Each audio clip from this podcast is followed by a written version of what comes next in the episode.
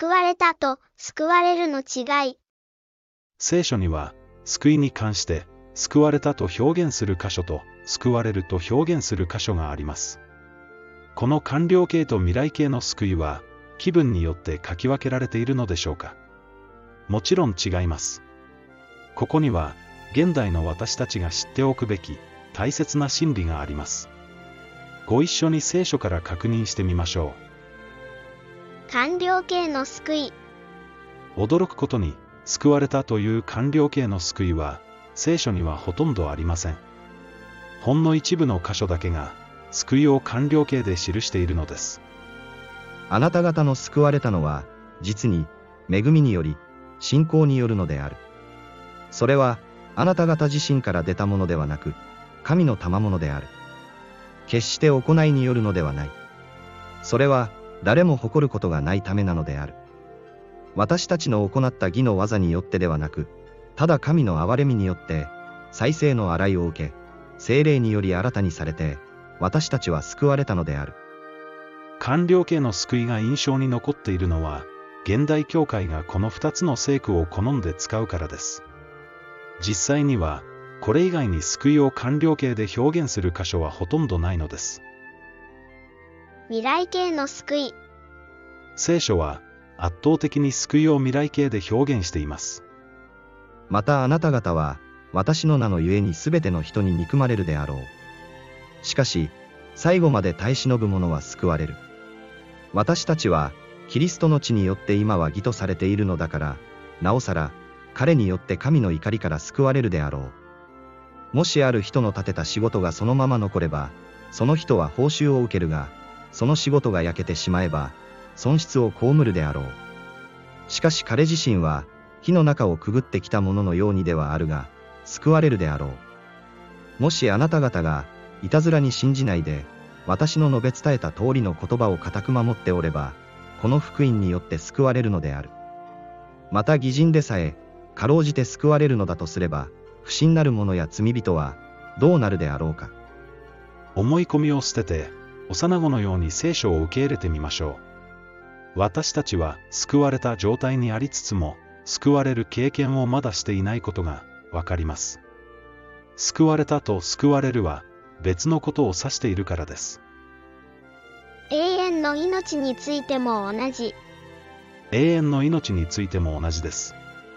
すでに得たかのように書かれた箇所と、未来に得るのだと書かれた箇所が、両方存在します。これらのことをあなた方に書き送ったのは、神の子の皆を信じるあなた方に、永遠の命を持っていることを、悟らせるためである。これ以外の箇所は、圧倒的に未来のこととして書かれています。おおよそ、私の名のために、家、兄弟、姉妹、父、母、子、もしくは、畑を捨てた者は、その幾倍もを受け、また永遠の生命を受け継ぐであろう。朽ちる食物のためではなく、永遠の命に至る朽ちない食物のために働くがよい。これは人の子があなた方に与えるものである。父なる神は、人の子にそれを委ねられたのである。自分の命を愛する者はそれを失い、この世で自分の命を憎む者は、それを保って永遠の命に至るであろう。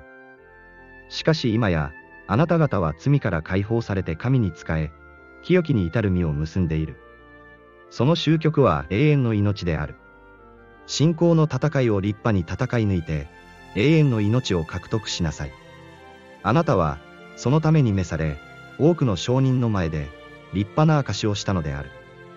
聖書によれば、私たちはすでに永遠の命を持っています。それでいて、信仰の戦いを戦い抜いた後に、永遠の命を獲得するのです。矛盾しているように感じますね。けれど、この2つは別々のことを指しているのです。ぶどうの木の例え。私は誠のぶどうの木、私の父は農夫である。私につながっている枝で実を結ばない者は、父がすべてこれを取り除き、実を結ぶ者は、もっと豊かに実らせるために、手入れしてこれをきれいになさるのである。あなた方は、私が語った言葉によってすでに記憶されている。私につながっていなさい。そうすれば、私はあなた方とつながっていよう。枝がブドウの木につながっていなければ、自分だけでは実を結ぶことができないように、あなた方も私につながっていなければ実を結ぶことができない。私はブドウの木、あなた方はその枝である。もし人が私につながっており、また私がその人とつながっておれば、その人は実を豊かに結ぶようになる。私から離れては、あなた方は何一つできないからである。人が私につながっていないならば、枝のように外に投げ捨てられて枯れる。人々はそれをかき集め、火に投げ入れて、焼いてしまうのである。キリストはブドウの木であり、私たちは接ぎ木された枝です。恵みにより、信仰によって、私たちはキリストにつながりました。このことを聖書は、救われた永遠の命を持っている、と表現しているのです。けれども、実を結ばないものは父が取り除くとある通り、私たちが実を結ばないなら、その枝は取り除かれてしまいます。実を結ぶ人は、やがて収穫されます。このことを聖書は、救われる永遠の命に至る、と表現しているのです。花婿と花嫁の例え。私は神の熱情をもって、あなた方を熱愛している。あなた方を清い乙女として、ただ一人の男子、キリストに捧げるために、婚約させたのである。聖書は、キリストと私たちの関係を、花婿と花嫁の婚約に例えています。婚約者となったのだから、共同相続人であり、父の子と呼ばれる資格もあります。このことを聖書は、救われた永遠の命を持っている、と表現しているのです。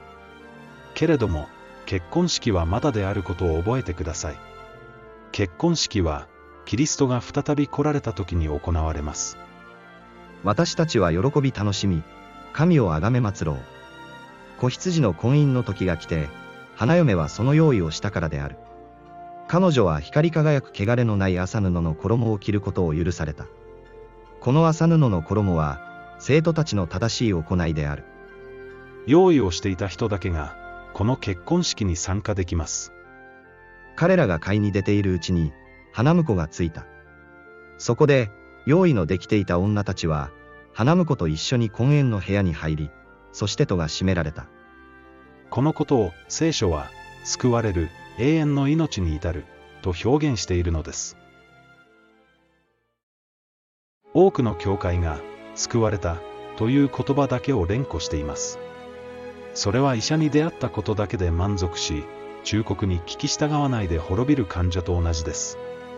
聖書は、私たちがどのようにして、救われるか、を教えているのであって、救われたこと、で満足するようには教えていません。大切なのは、実を結ぶこと、用意していることです。私たちは行いによって救われたのではありませんが、行うものだけが救われるのです。私の兄弟たちよ。ある人が自分には信仰があると称していても、もし行いがなかったら、何の役に立つか。その信仰は彼を救うことができるか。救われただけで、実を結ばないなら、取り除かれてしまいます。救われただけで、用意をしていないなら、戸が閉められてしまいます。そのように聖書は教えているはずです。ですから、救われることに目を向けてください。そのための方法が、聖書にはたくさん書かれています。今、間違った教えをすべて捨て去って、聖書から真理を取り戻しましょう。正しいのは、いつだって聖書だからです。